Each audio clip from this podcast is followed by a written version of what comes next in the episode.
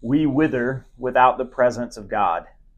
The prophet Isaiah describes a reality of life without God's presence that is hard for us to fully grasp.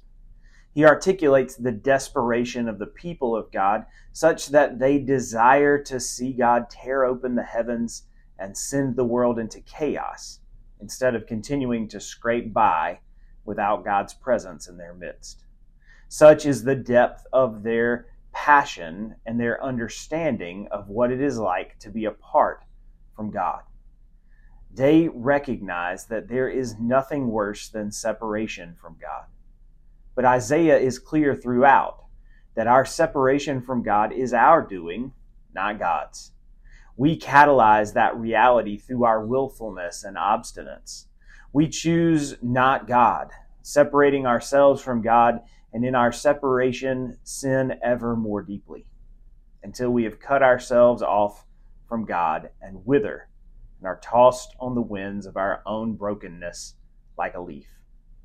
But God does not leave us alone in that place. Despite our willfulness, God keeps seeking us and offering to show us God's presence with us once again.